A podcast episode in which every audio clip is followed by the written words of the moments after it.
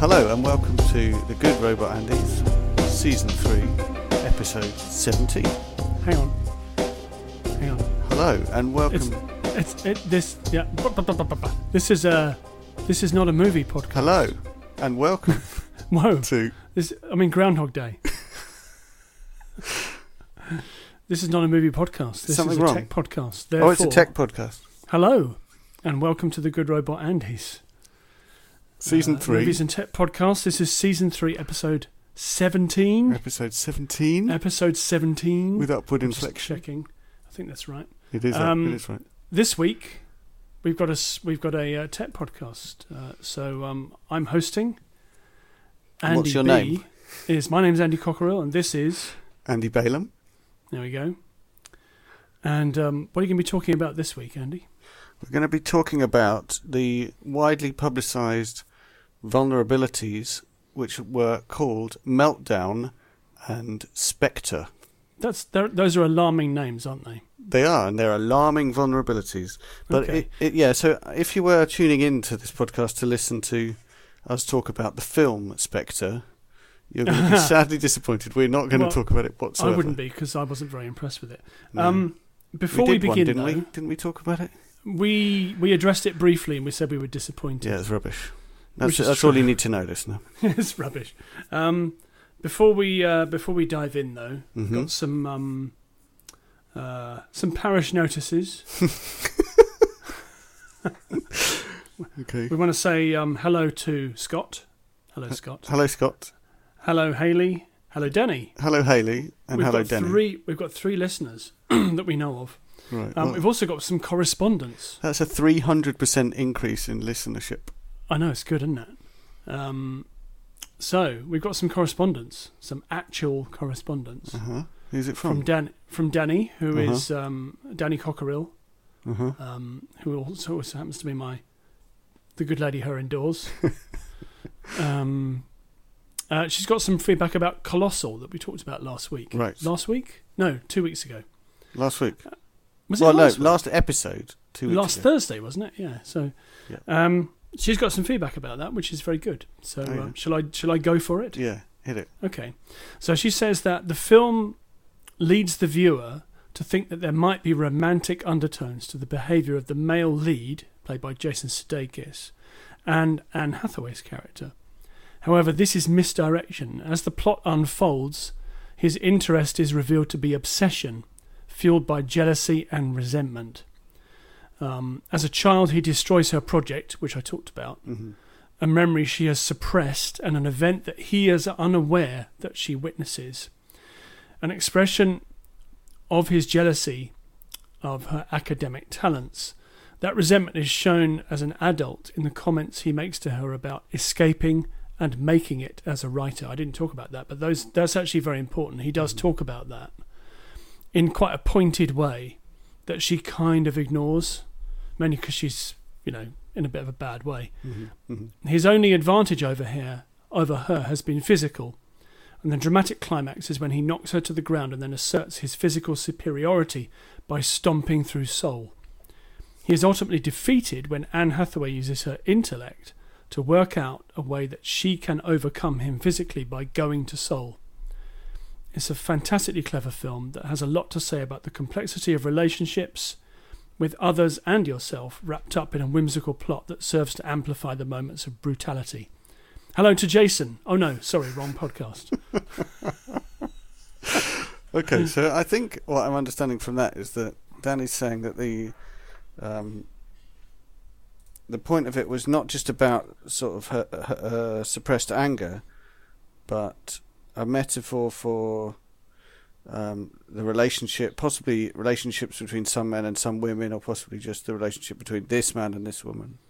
yes, that that is right, and um, he feels resentment that uh, she's left town and become, in his eyes, become successful, even Mm. though she probably wouldn't look at it that way. Mm. But he doesn't know any of that. He doesn't know what's happened to her in the intervening time. So he sees her coming back as kind of a kick in the teeth, Right, um, which is a very good point.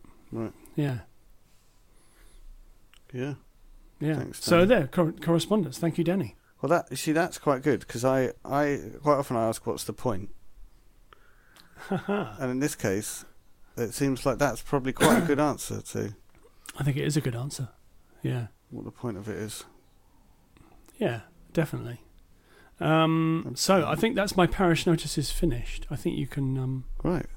dive in. In uh, before you do though, Uh-huh. um, you you said that it has been well publicised, Yeah. but I just mentioned it to um, the good lady her indoors. Uh-huh. that we were talking about this tonight, and she said, "Oh, what are they then?" Okay. Okay. So um, I don't think I don't actually think that it's been that well publicised. well, I think maybe people have become less interested Possibly, in this kind Yeah. of thing happening because there's been a few. yeah. What do we have? We had um, the WannaCry before this. Yeah. And before that, there Um, was like Shell. What was it called? Shell Shock Shell shock, and a few others. Heartbleed, which was the SSL. Heart, Heartbleed was Vulnerability. huge. Yeah, that was massive. Yeah. Um, the, the interesting thing about this, before you tune out, listener, this is bigger than all of them. Okay, so can you tell us then why it's bigger than all of them?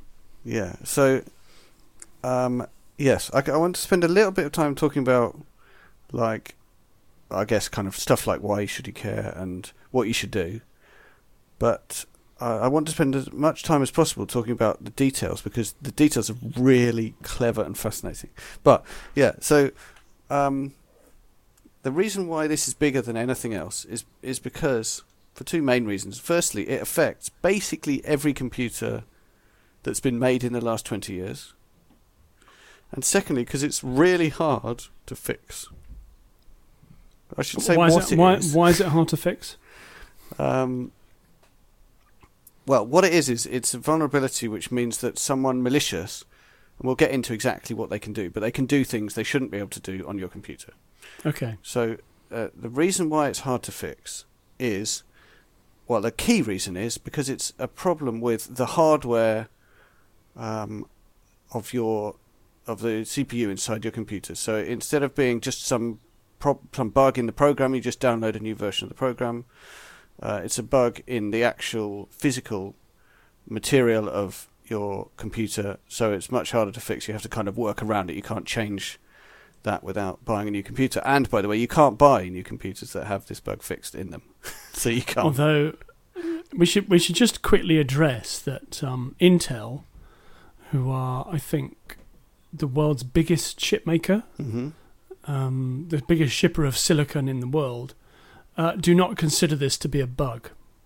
Yeah, well, that's um, yeah, it's surprising. All right, so we should probably all right. So let's talk about what it affects. So, it, what it affects is basically there are three main. Well, there's two main types of chip that are around at the moment. So, a chip is basically the CPU is the bit that bit of your computer that actually does the work of figuring, of doing running stuff, actually doing stuff, making decisions, things like that.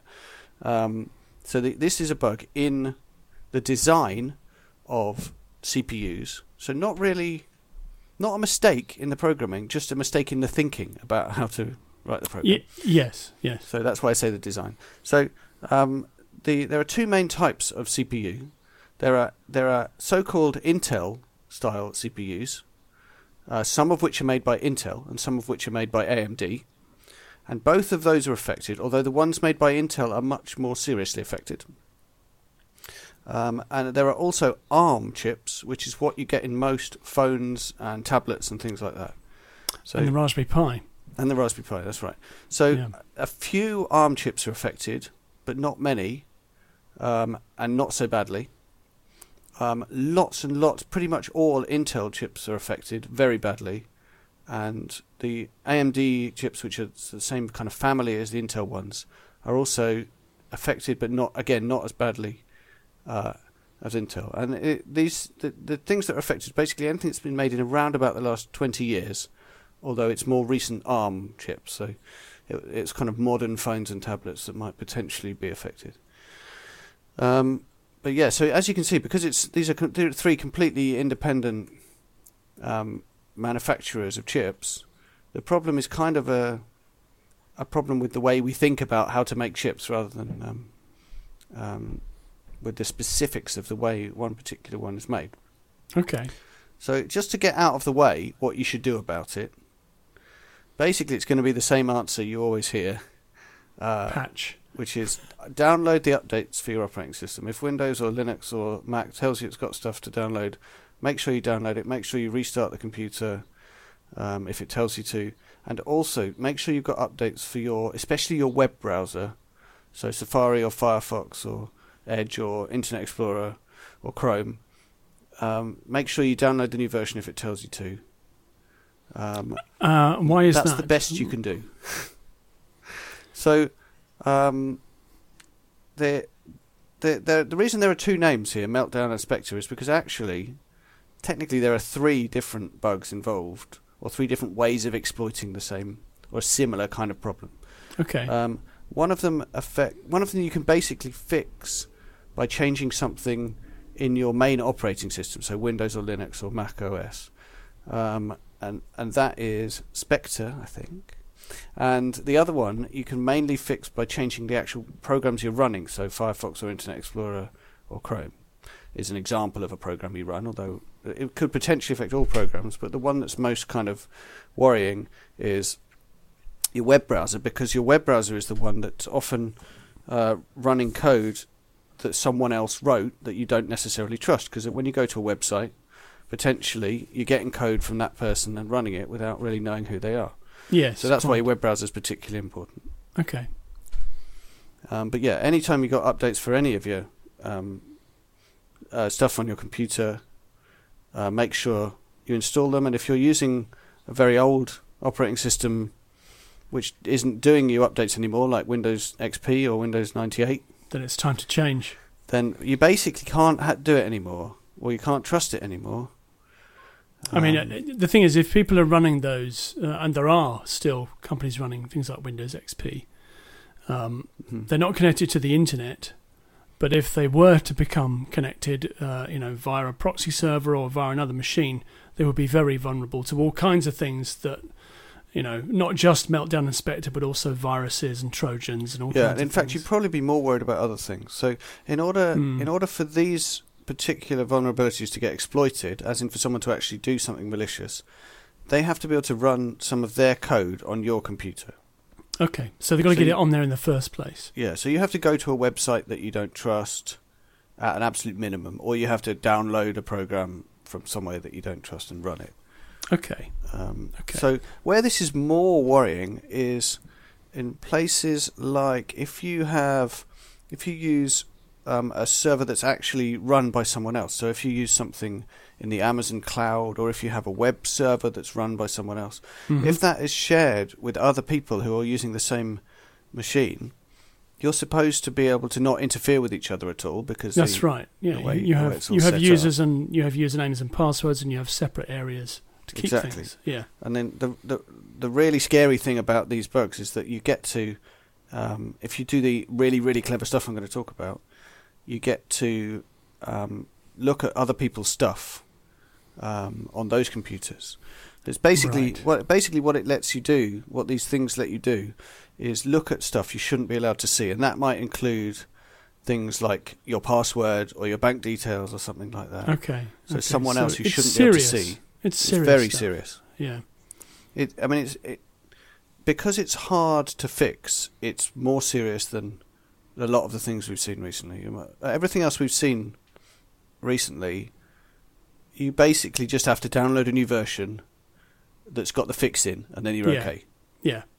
Yeah. And this is it's more complicated than that. Although uh, fundamentally it does come down to that, because It comes down to the same thing. Yeah. Um, but because it's in hardware rather than software, um, the as you say, the vulnerability is pretty much everywhere. yeah, Um, and if the people who are maintaining those, uh, you know, the, the uh, AWS machine or the server where you're keeping your MP3 files or your web hosting, if they don't patch their servers, then they're vulnerable. yeah, and that means anyone who's who can also log into that computer can see your stuff, uh, and also see like the background stuff, like the encryption keys that are being used to to securely log you in and stuff. So they could kind of pretend to be you, or you know, all kinds of scary things. Yeah, it, it is. Yeah, it's properly um, properly worrying.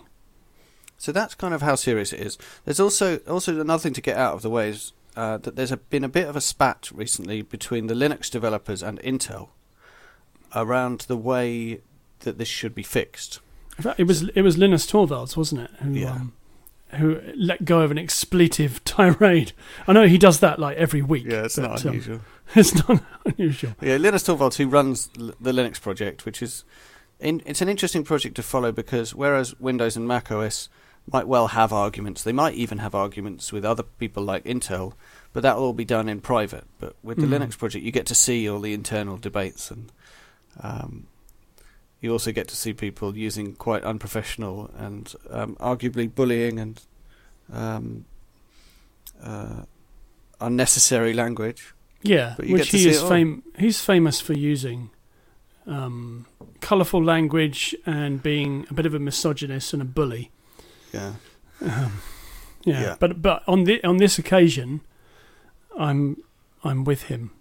Yeah, so there's a spat. Um, thing is, on on technical issues, he's normally right.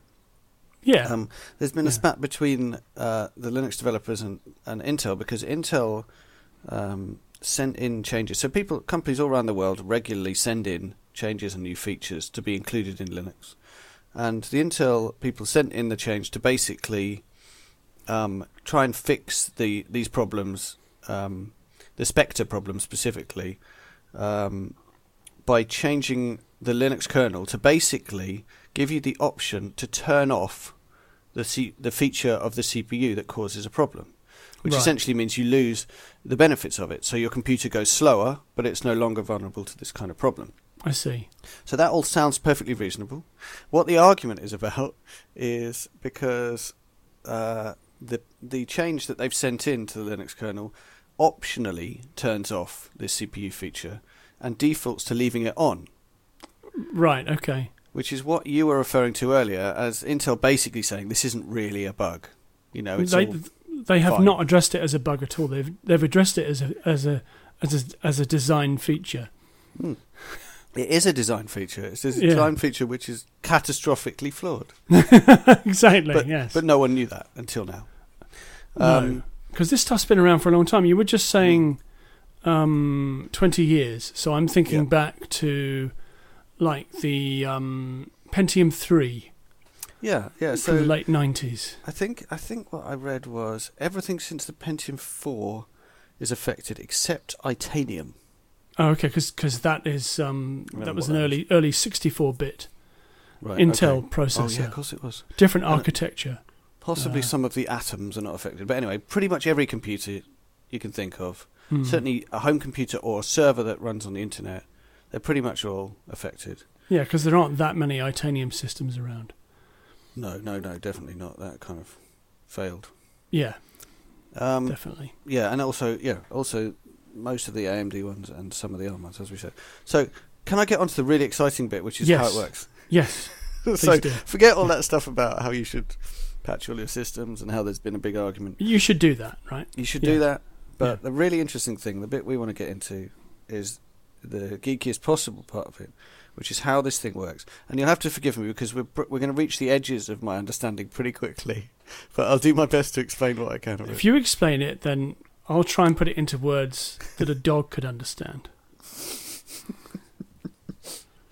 So that sounds good. I'd really like to hear that. Um, so um, first of all, we need to think of. I need to. I want to get you to imagine how a CPU works. So a CPU is is the bit in the middle, as I said, which which does the actual um, well processing or thinking or doing stuff in the computer.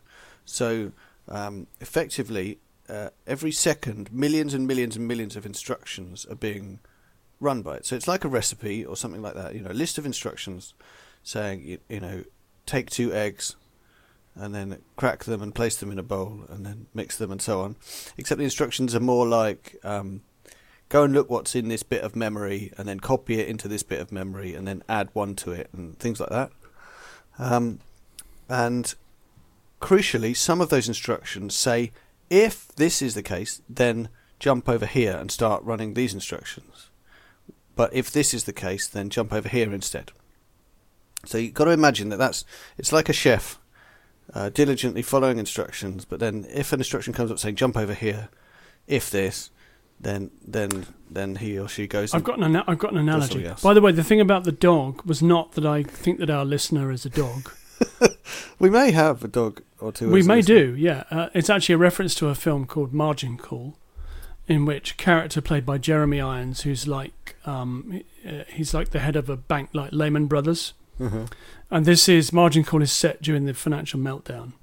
Mhm. And he comes into the office, and people are trying to explain very techie things to him. And he says, he stops them, and he says, "I want you to pretend I'm like a dog, and just explain it to me like that, okay?" So that that's what I was talking about. But I was just going to make an analogy of the things that you were just saying about it being a chef and a recipe, Mhm.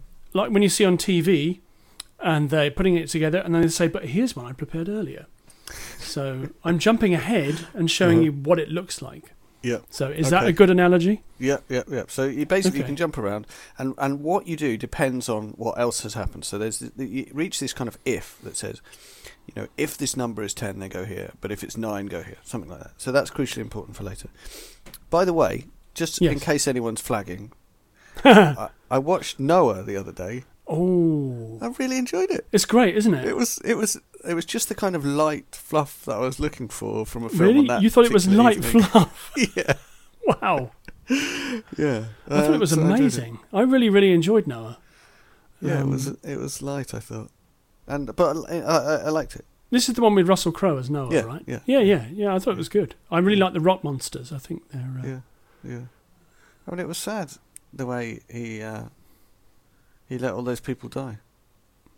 Yep. But I think that's that's a that's a an issue worth raising about the original story. Yes, that it, that's in the original story. Yeah. Well, almost all of it's in the original story. Yeah, um, but and the the um, the character played by Ray Winstone is in the original story. Oh, really? Tubal Cain. Yeah, he's uh, he's a canonical character, a canonical biblical character. Right, right, right. Uh, as are the Yeah. rock monsters, the the angels. Yeah. Yeah. Although I think some of the details were filled in. Oh yeah, yeah. I should think so. Also, they missed out that like yeah they added they yeah. So something I was a little oh I'm not going to get into it. No, don't. But Carry basically- The the idea that like happiness is all about pairing off. I But that- pretty yeah. offensive. you could s- you could do a segue of that into the lobster. Yes, couldn't you you? really could. yeah. So that Yeah. was horrifically regressive. Yeah. But other than other than being thematically horrifically regressive, it was quite enjoyable. Yeah. Yeah. Uh, yeah. Anyway, anyway, I was, gonna, so, I was uh, going to say actually we watched Mother Mother last night, mother. which is uh, Darren Aronofsky's latest, Mm-hmm. which we really enjoyed. Cool. Mother. Yeah. Mother. All right. So back to anyway. Um, back to the uh, the lighter stuff. So, um, so now what? Now that I've put this picture in your head of this machine that's that's following instructions, um, and then if something happens, it jumps somewhere else. What I'm going to do is ask you to completely throw that away Mhm. because that's that's our picture of how things work, that- and it's completely wrong. So actually, what's happening is is crazy. So it that is kind of what that's what's supposed to happen. If you, if I write a computer program and compile it and ask the computer to run it, the computer kind of promises me that it'll do it that way that I just described. yeah. But actually, that's not fast enough. So what it does is it it does all kinds of crazy stuff. So it'll run, it'll look at the next four instructions in the list, and it'll do them all simultaneously. Okay. But it'll figure out that that's okay to do them all simultaneously because they don't affect each other. You know, so now you can just just try and imagine a kitchen where there's like 17 different chefs, and they've figured out that actually one of them can be beating the eggs while the other one is, you know, frying the ham. Well, yeah, that's di- that's division of labour. Yeah. yeah. Um, but but crucially, when the recipe's all finished and they've do- they finished doing what they're doing, it's as if it was all done exactly in order. Ah, okay. So the C- the CPU these days, the way the CPU works is it figures out how it can do all of this crazy stuff in parallel, but make it look like it all happened in in series. I see. So that's the first thing, the first part of that picture you have to throw away. Then you have to throw away the other part, which is that if you if you get to an if or something like that, you, then you either jump this way or that way. But here's the crucial part, right? We're getting to the bit that was exploited in uh, Meltdown and Spectre, which is that modern CPUs, by which I mean in the last 20 years, um, do this thing called speculative execution. So when they're looking ahead at the bits of code that are going to run, um, and and trying to run them before you need them, so that they're ready when you get to them, just to, be as fast as possible, they also look at these ifs, and essentially they do both sides. So they do it if the if it's ten or if it was not ten or whatever. They run they run both halves, not always. They actually what they do is try and predict which one is most likely to happen, Okay. and then run that, which is really crazy. How do they do that? Um, so they can potentially do if the if part and the else part um, run both of them, and then whichever one it turns out you actually needed, it use they use that, and they make it look as if the other one never actually run. So Even though they did run it. Yeah, they ran it, but they kind of in some way kept it secret. Um, so here's where we're getting to the part which gets exploited by these um, exploits. So, so all, all these chips do this. All these modern chips will will try and predict what's going to happen, and then run that stuff. And then if it doesn't happen, they have to change their mind and do the other thing. And that's kind of a normal thing. And it's the it's that moment where you have to change your mind and do the other thing, um, where it can go wrong. So basically, they give this kind of guarantee to say, if I change my mind and do the other thing, nothing will be different from as if I'd always only done the right thing. Because you don't know about it. Yeah, so they kind Yeah. of remove any effects that might have happened. Anything that got put in memory or something, um, it won't actually be there. So it's as if it never happened. So it's again, it's keeping this guarantee that um, that you had, which is that even though the CPU is doing this crazy stuff, it's pretending it's just running one instruction, then the next instruction, then the next instruction. Right. Um, so that it's there's a flaw in that pretending. So the flaw is, even though it's put everything back exactly how it was, there's one thing which shouldn't matter that is actually different. So in order to explain this part, I have to use another analogy. So okay. let's imagine for a second that the memory of the computer, so the basically the stuff it's currently dealing with, the stuff it knows at the moment, um, is like a whole series of boxes or cabinets with papers in. So it can go and get stuff out of the cabinet and then read what's on it, and then it knows um, it, you can use that information for something. Um, but then, but in modern computers, there's not just one row of cabinets. You've got like a you've got like a filing shelf under your desk, which you can get to very quickly, which is called a cache. Hmm And actually, modern CPUs have quite a lot of different caches. So you'll have one that's like over the other side of the room, but it's a lot bigger, and then one that's just down the corridor, and one that's in the sort of warehouse. You know, Yeah, so you see that written road. on the on the spec of a computer. It says it has Hmm. an L1 and an L2 cache. exactly. Yeah, and these days they have they have several more, and they ha- actually sometimes have some memory that's closer than other memory. So it's all these different layers of um, of how quick it is to go and look up a piece of information. Yeah, So what, which is generally way- what you pay more for a for a CPU. If it's got more cache and yeah, more types of cache on board, so it can mm, mm, mm. absolutely. store yeah, more I mean- stuff that that it's doing. Yeah. Yeah, because it, it turns out that recently the stuff that really makes computers slow is how quickly they can look in their memory. Right. The actual getting through instructions they can get through pretty quickly, but if they then have to go off and look at look something up in their memory in a bit of memory that's far away, like you know drive down the road to the warehouse, Yeah. then that takes like uh, millions of times longer than just using a bit of memory that's close. Mm. So, so what happens when when you do this speculative execution thing is you run uh, you run some commands that don't that turn out never to have actually needed to be run.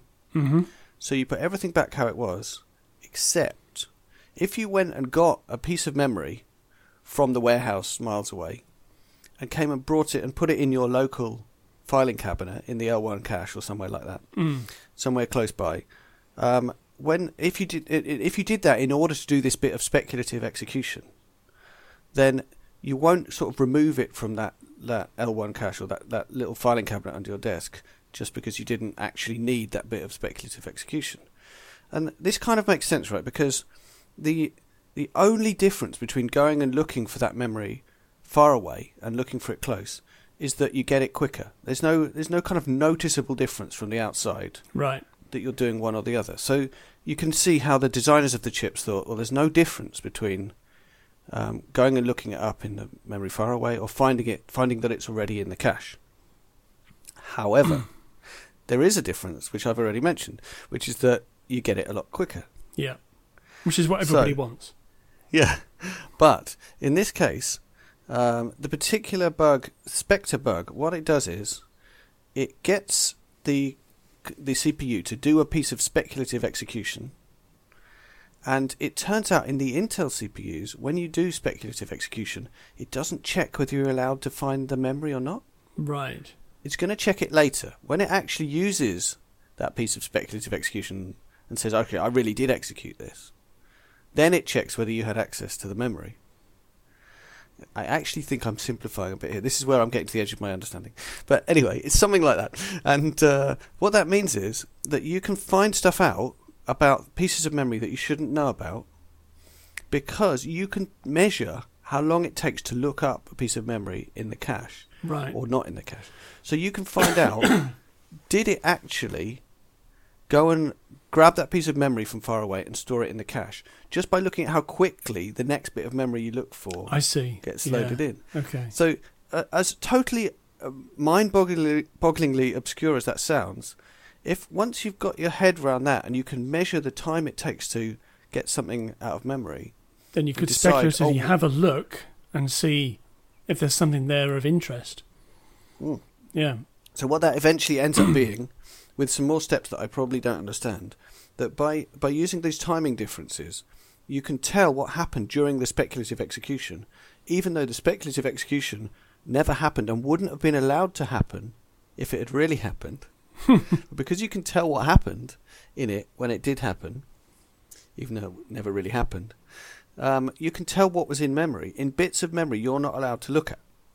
So that is that is how you manage to find. And this memory. is CPU memory, not system memory. Is that right? Um, I think it could apply to anything that's in the um, in the actual memory of the computer. So I'm, we're not talking about um, on the hard disk, but it, anything No. that's in the memory. So, for example, if you're running your password manager program Yeah. and that has your passwords in its memory, and Somebody then you're running look some in to- there. Yeah, Yeah. if you're running some totally separate program that is using this this bug um, or this design flaw, um, it could it could read your passwords I out see. of, out of your password manager's memory. Okay. Yeah. Uh, and similarly, if you're in if you're working on a web host that's shared with other people, potentially you could actually look at what's going on in their computer, Yeah. Get their their- encryption their keys. computer. Um, passwords. find out what they're typing. Yep. Okay. So it is it is very very serious, It is, and and uh, it works by this crazy. Like, there's no difference, but just how quick it took to get something out of memory, and you can measure that closely enough to find out what happened. So I read a um, a register post uh, Mhm. on the website, the Register, um, all about how Moore's law is now Mhm. effectively dead Yep. because of this um, this defect, not defect, feature. Um, and because Well- because you know uh, yeah I mean it, it, obviously it's an opinion piece it's, it doesn't mean Mhm. that it's the truth but it was an interesting opinion an interesting thought is that yeah, and I think Moore's law's dead anyway. yeah, I mean, if you look at how fast CPUs go now, um, you, the Intel range of CPUs doesn't really go any faster than they have been for the last ten years. So I'm talking Yeah. So back should to we explain the what Moore's law is? pardon. Should we explain what Moore's law is? Yes, yes, please do. Yeah, yeah. So Moore's law is named after some bloke called Moore, who said, um, I think every 18 months uh, CPUs will get 10 times faster. I'm going to look it up, but actually carry, carry on quite that. talking. Carry on talking. Actually, it was, I think every 18 months uh, transistors will get 10 times smaller. But it's generally been uh, accepted to mean that computers will get a lot faster very quickly. So what he Um, said, what he said mhm. was, is that the number of transistors in a dense integrated circuit doubles approximately every two years. Oh, double, sorry. I Yeah. said, No, that's I right. I didn't. I had no idea. So, so yeah, it doubles Yeah. every two years. So what that means is the more transistors you can get in a small space, the faster your computer goes. Um, so for a long time, I guess about 20, 30 years, Moore's law was around about right, or actually a little bit of an underestimate. Yeah, so if we're thinking back to the you know the jump from like the old 486s to the Pentiums and then the 2 and then the 3 then the 4, then things start to slow down after that. Mhm. Mhm. Um, So yeah, and then recently, yeah, as you say, CPUs haven't got that much faster. Um, they can fit more tend to- cores on yeah, a, you tend to get more of them Yeah. instead, yeah. which kind of helps if you write your programs the right way. Yes, although still a lot of programs can't use multi-core or Mm, multi-threading where you have a core using more than one threaded execution at a Mm. time. But yeah, so this I think certainly these um, problems, if they are addressed properly, will make it look a lot worse because in order to fix the problem, you have to turn off this speculative execution feature, Yeah, and that people have said that's something like somewhere between a ten and thirty percent decrease. and that's a big hit, isn't how it? How fast your computer goes. Yeah, I mean it's going to cost a lot of money for people who run a lot of servers. Yes. I mean for us at home, it might be mildly annoying, but we probably won't notice. I don't know. But if I think you know if I was um, you know in the business of uh, you know sort of running a, a business that does encoding of video, Yeah. let's say, you're going to see a massive performance hit there. Yeah, so I guess it is going to cost Yeah. people like YouTube, Google, Yep. Some very large n- amount of money Yeah. that they'll have to buy more computers to throw do the same amount throw of videos. more hardware at the at the issue. Yeah. Yeah. Exactly. Or alternatively, they won't they won't turn it off and they'll just try and stop people getting near their computers or something. I don't know. I think they'll have to turn it off for security Certainly, reasons. it seems Um, scary. So yeah, Seems it's scary. it's a big hit. Uh, if you're doing very CPU intensive stuff, um, I think that GPUs are unaffected. Those are those are graphics cards, listener. Mm, mm. Um, I think they're unaffected. They then they don't have the same kind of architecture that a CPU As does. far as I understand, yeah. So the way interesting thing about graphics cards is that they tend to run uh, thousands or millions of things simultaneously. Yes. Um, whereas nor- a normal CPU will run is supposed to be running one thing at a time, and that's why that's why they've come up with these crazy ways of actually running multiple things at a time because that could be slow otherwise. Yeah. So yeah, a graphics card will uh, naturally be running thousands and thousands of things simultaneously because it's basically calculating each pixel on your screen independently, Mm, which that's is right. sort of cool. Yeah. No, it is cool. Um, yeah, this is big. This is big stuff, listener.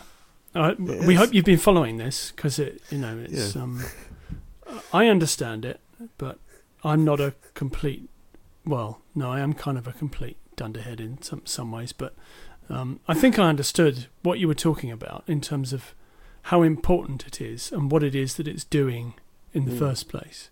And what's exciting to me is how clever it is. And I, one of the things about it that I wanted to mention is it kind of demonstrates how hard it is to write or design fully secure systems. Mm. Because uh, being reasonable, you could never really have thought of this and thought, well, I can't design my chip this way because because of this crazy way of exploiting a difference in how fast one operation runs.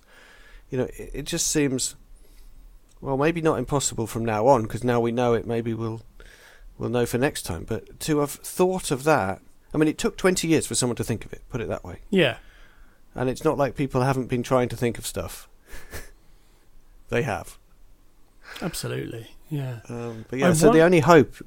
Um, speculating about it, though, I wonder if this um, is one of these things that came from the military or from um, national mean the security. exploit? Yeah, the exploit was found by Yeah, was found by the military.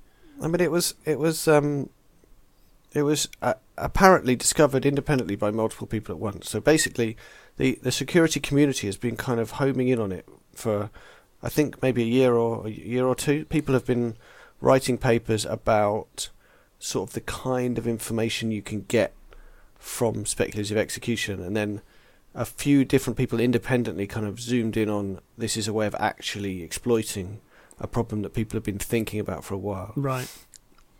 they reported it last year, I think July last year Mm. to Intel, Okay. and they were unimpressed with the way Intel dealt with it, and eventually published in a slightly, um, I think, in a way that wasn't particularly agreed with with the chip manufacturers because they've been unimpressed with the response. Well, this is what happens, isn't it? If you get a poor response, then you just go ahead and publish anyway. Um, make it public. So yeah, I mean, if there have been, if there's been more than one person working on this, it seems to me to be likely that people in positions of power and influence have also had an idea that this these things can work, and maybe they've already been exploiting them. Could be, and, and people haven't found any exploits in the wild yet.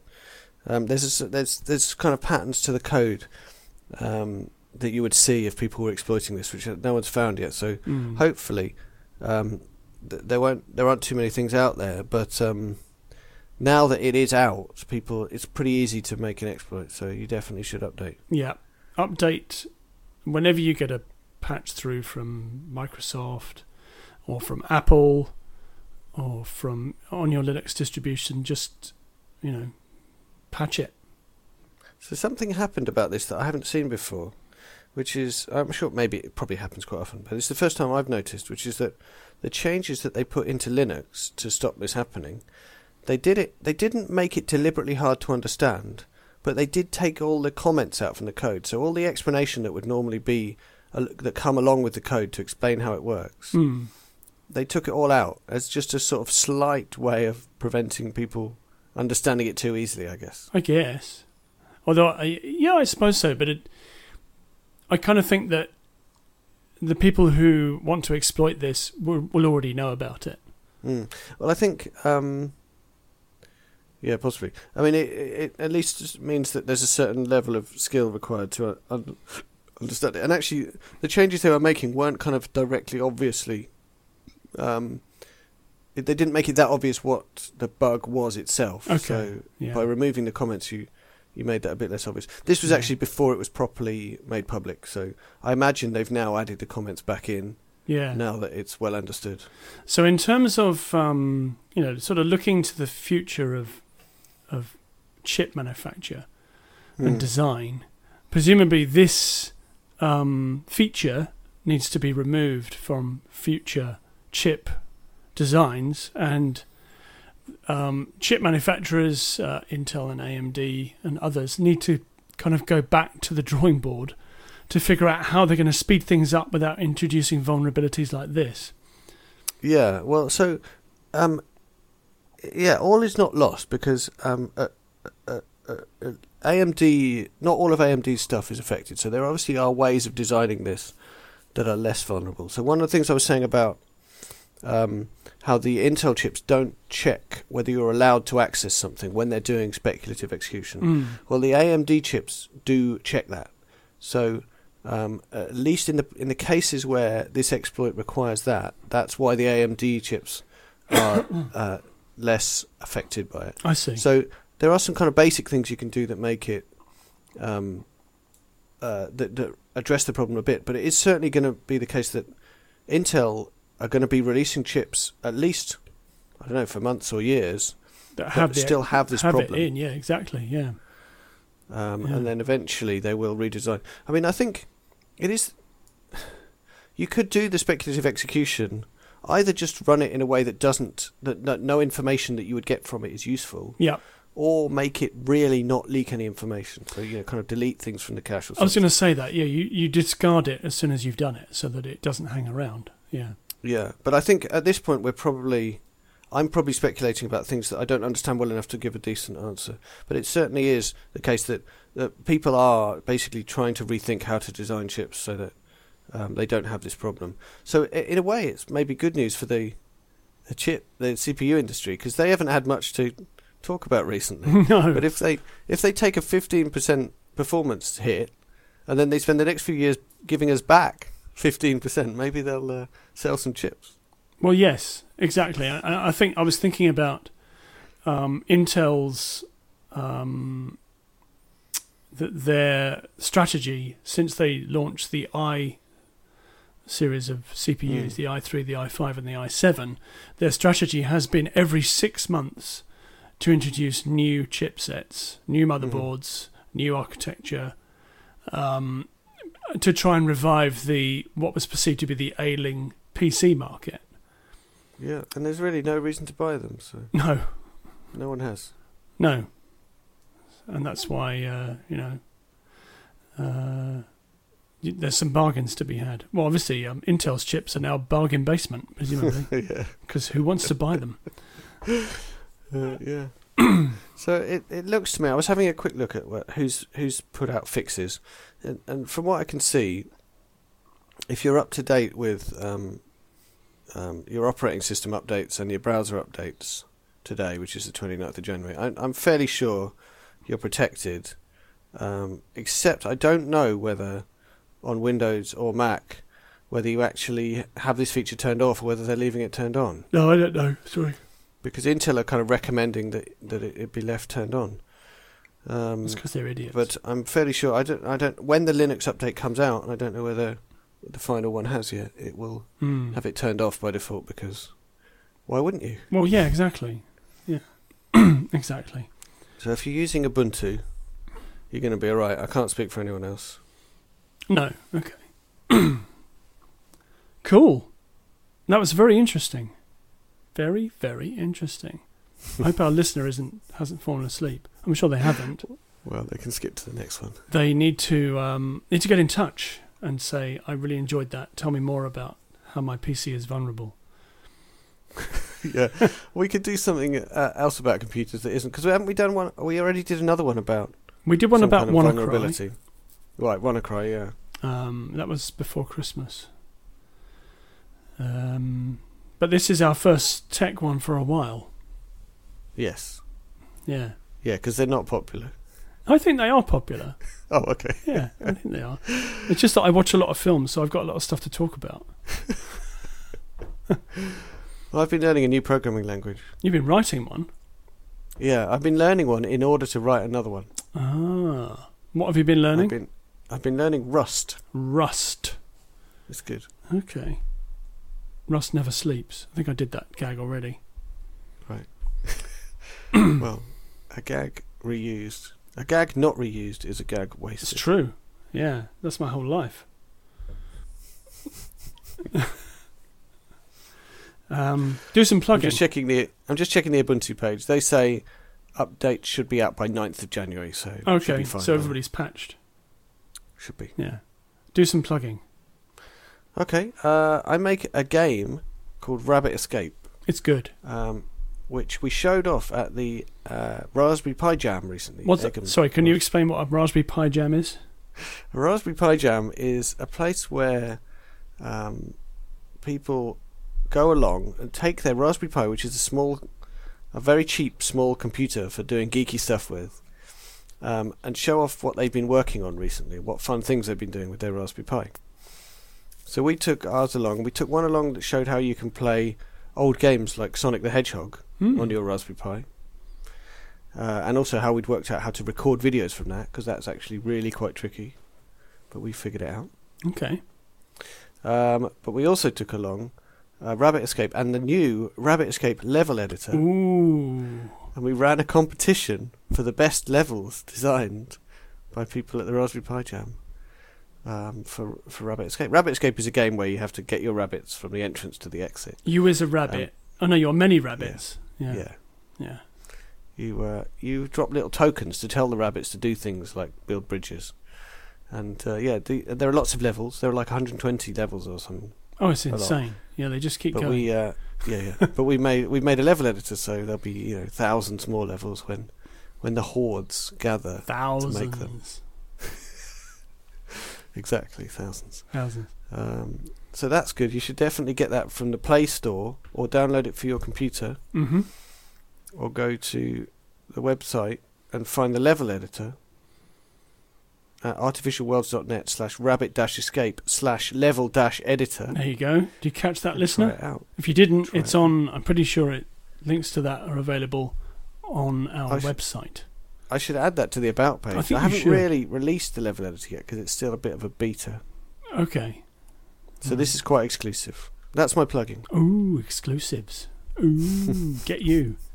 Yeah. Okay, my plugging is that I present a uh, movies and movie reviews and music show on Glastonbury FM, 107.1 in the Glastonbury Street and Wells area of Somerset. Yeah. You can see the wells out of the studio window. You can see the well. Sometimes I'm in the well. Right. Yeah. I'm in the well. I'm in the well. Well. Well, well, well. Echo, echo. Um, that goes that goes out live on a Thursday evening, GMT at six p.m. Repeated on Friday at two p.m. There are podcast highlights available on the internet. Uh, search for movie mashup. No camel case, no caps. You will find them um, on the most recent show. I, what did I talk about? Oh yeah, Transformers: The Last Knight. And you played you played a song from one of my favourite films. Yes, I played a song from um, Series 7, The Contenders, which I was not impressed by. The film or the song? No, no, I liked the film. I didn't like the Oh, song. good, good. um, Series seven colon the, contenders. Contenders. Yeah, that's the one. If you haven't seen it, listener, It's really good. seek it out. Yeah, it's really good. It features a fantastic performance from a woman who was in The Silence of the Lambs. Oh, really? Yeah, uh, she's the the actually she's in the well. She's in the um. sh- The well. She's the uh, the thing puts the lotion on its skin or it gets the hose again. She's the Right, one in right, the right. well. Yeah, Oh, right. yeah, and she's really good. Is that in? Is that in Silence of the Lambs? Yeah, yeah, yeah, yeah. It's not one of the other No, it's definitely Red Dragon. Or, definitely okay. Silence of the Lambs. Um, that's my plugging. That's what that was. Sorry. Yes, that's what that was.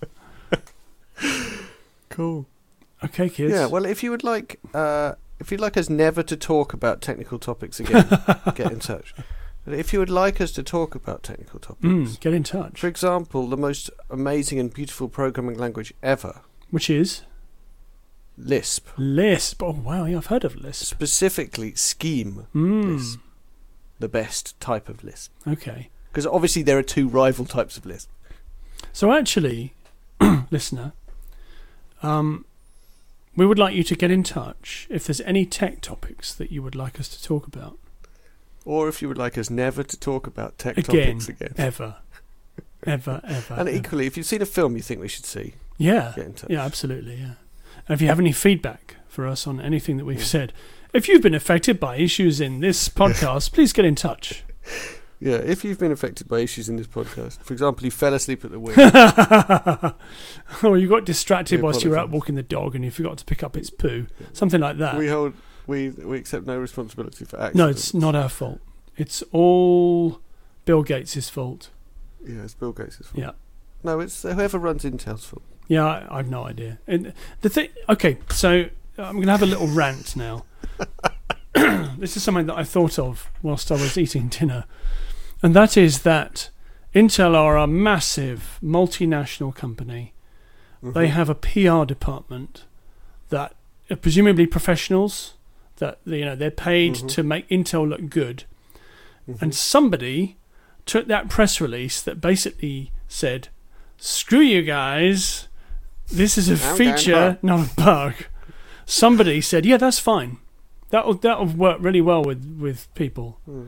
Um, Problem is, if they admit that it's a flaw, they can get in their sued. product. Yeah, they could get sued for more money than even they have, yeah, they would basically go bankrupt, wouldn't they? and it could it could ruin them completely. Yeah, I agree. So they can't they can't admit that it's a flaw. They have to say it's a Yeah. feature. Yeah.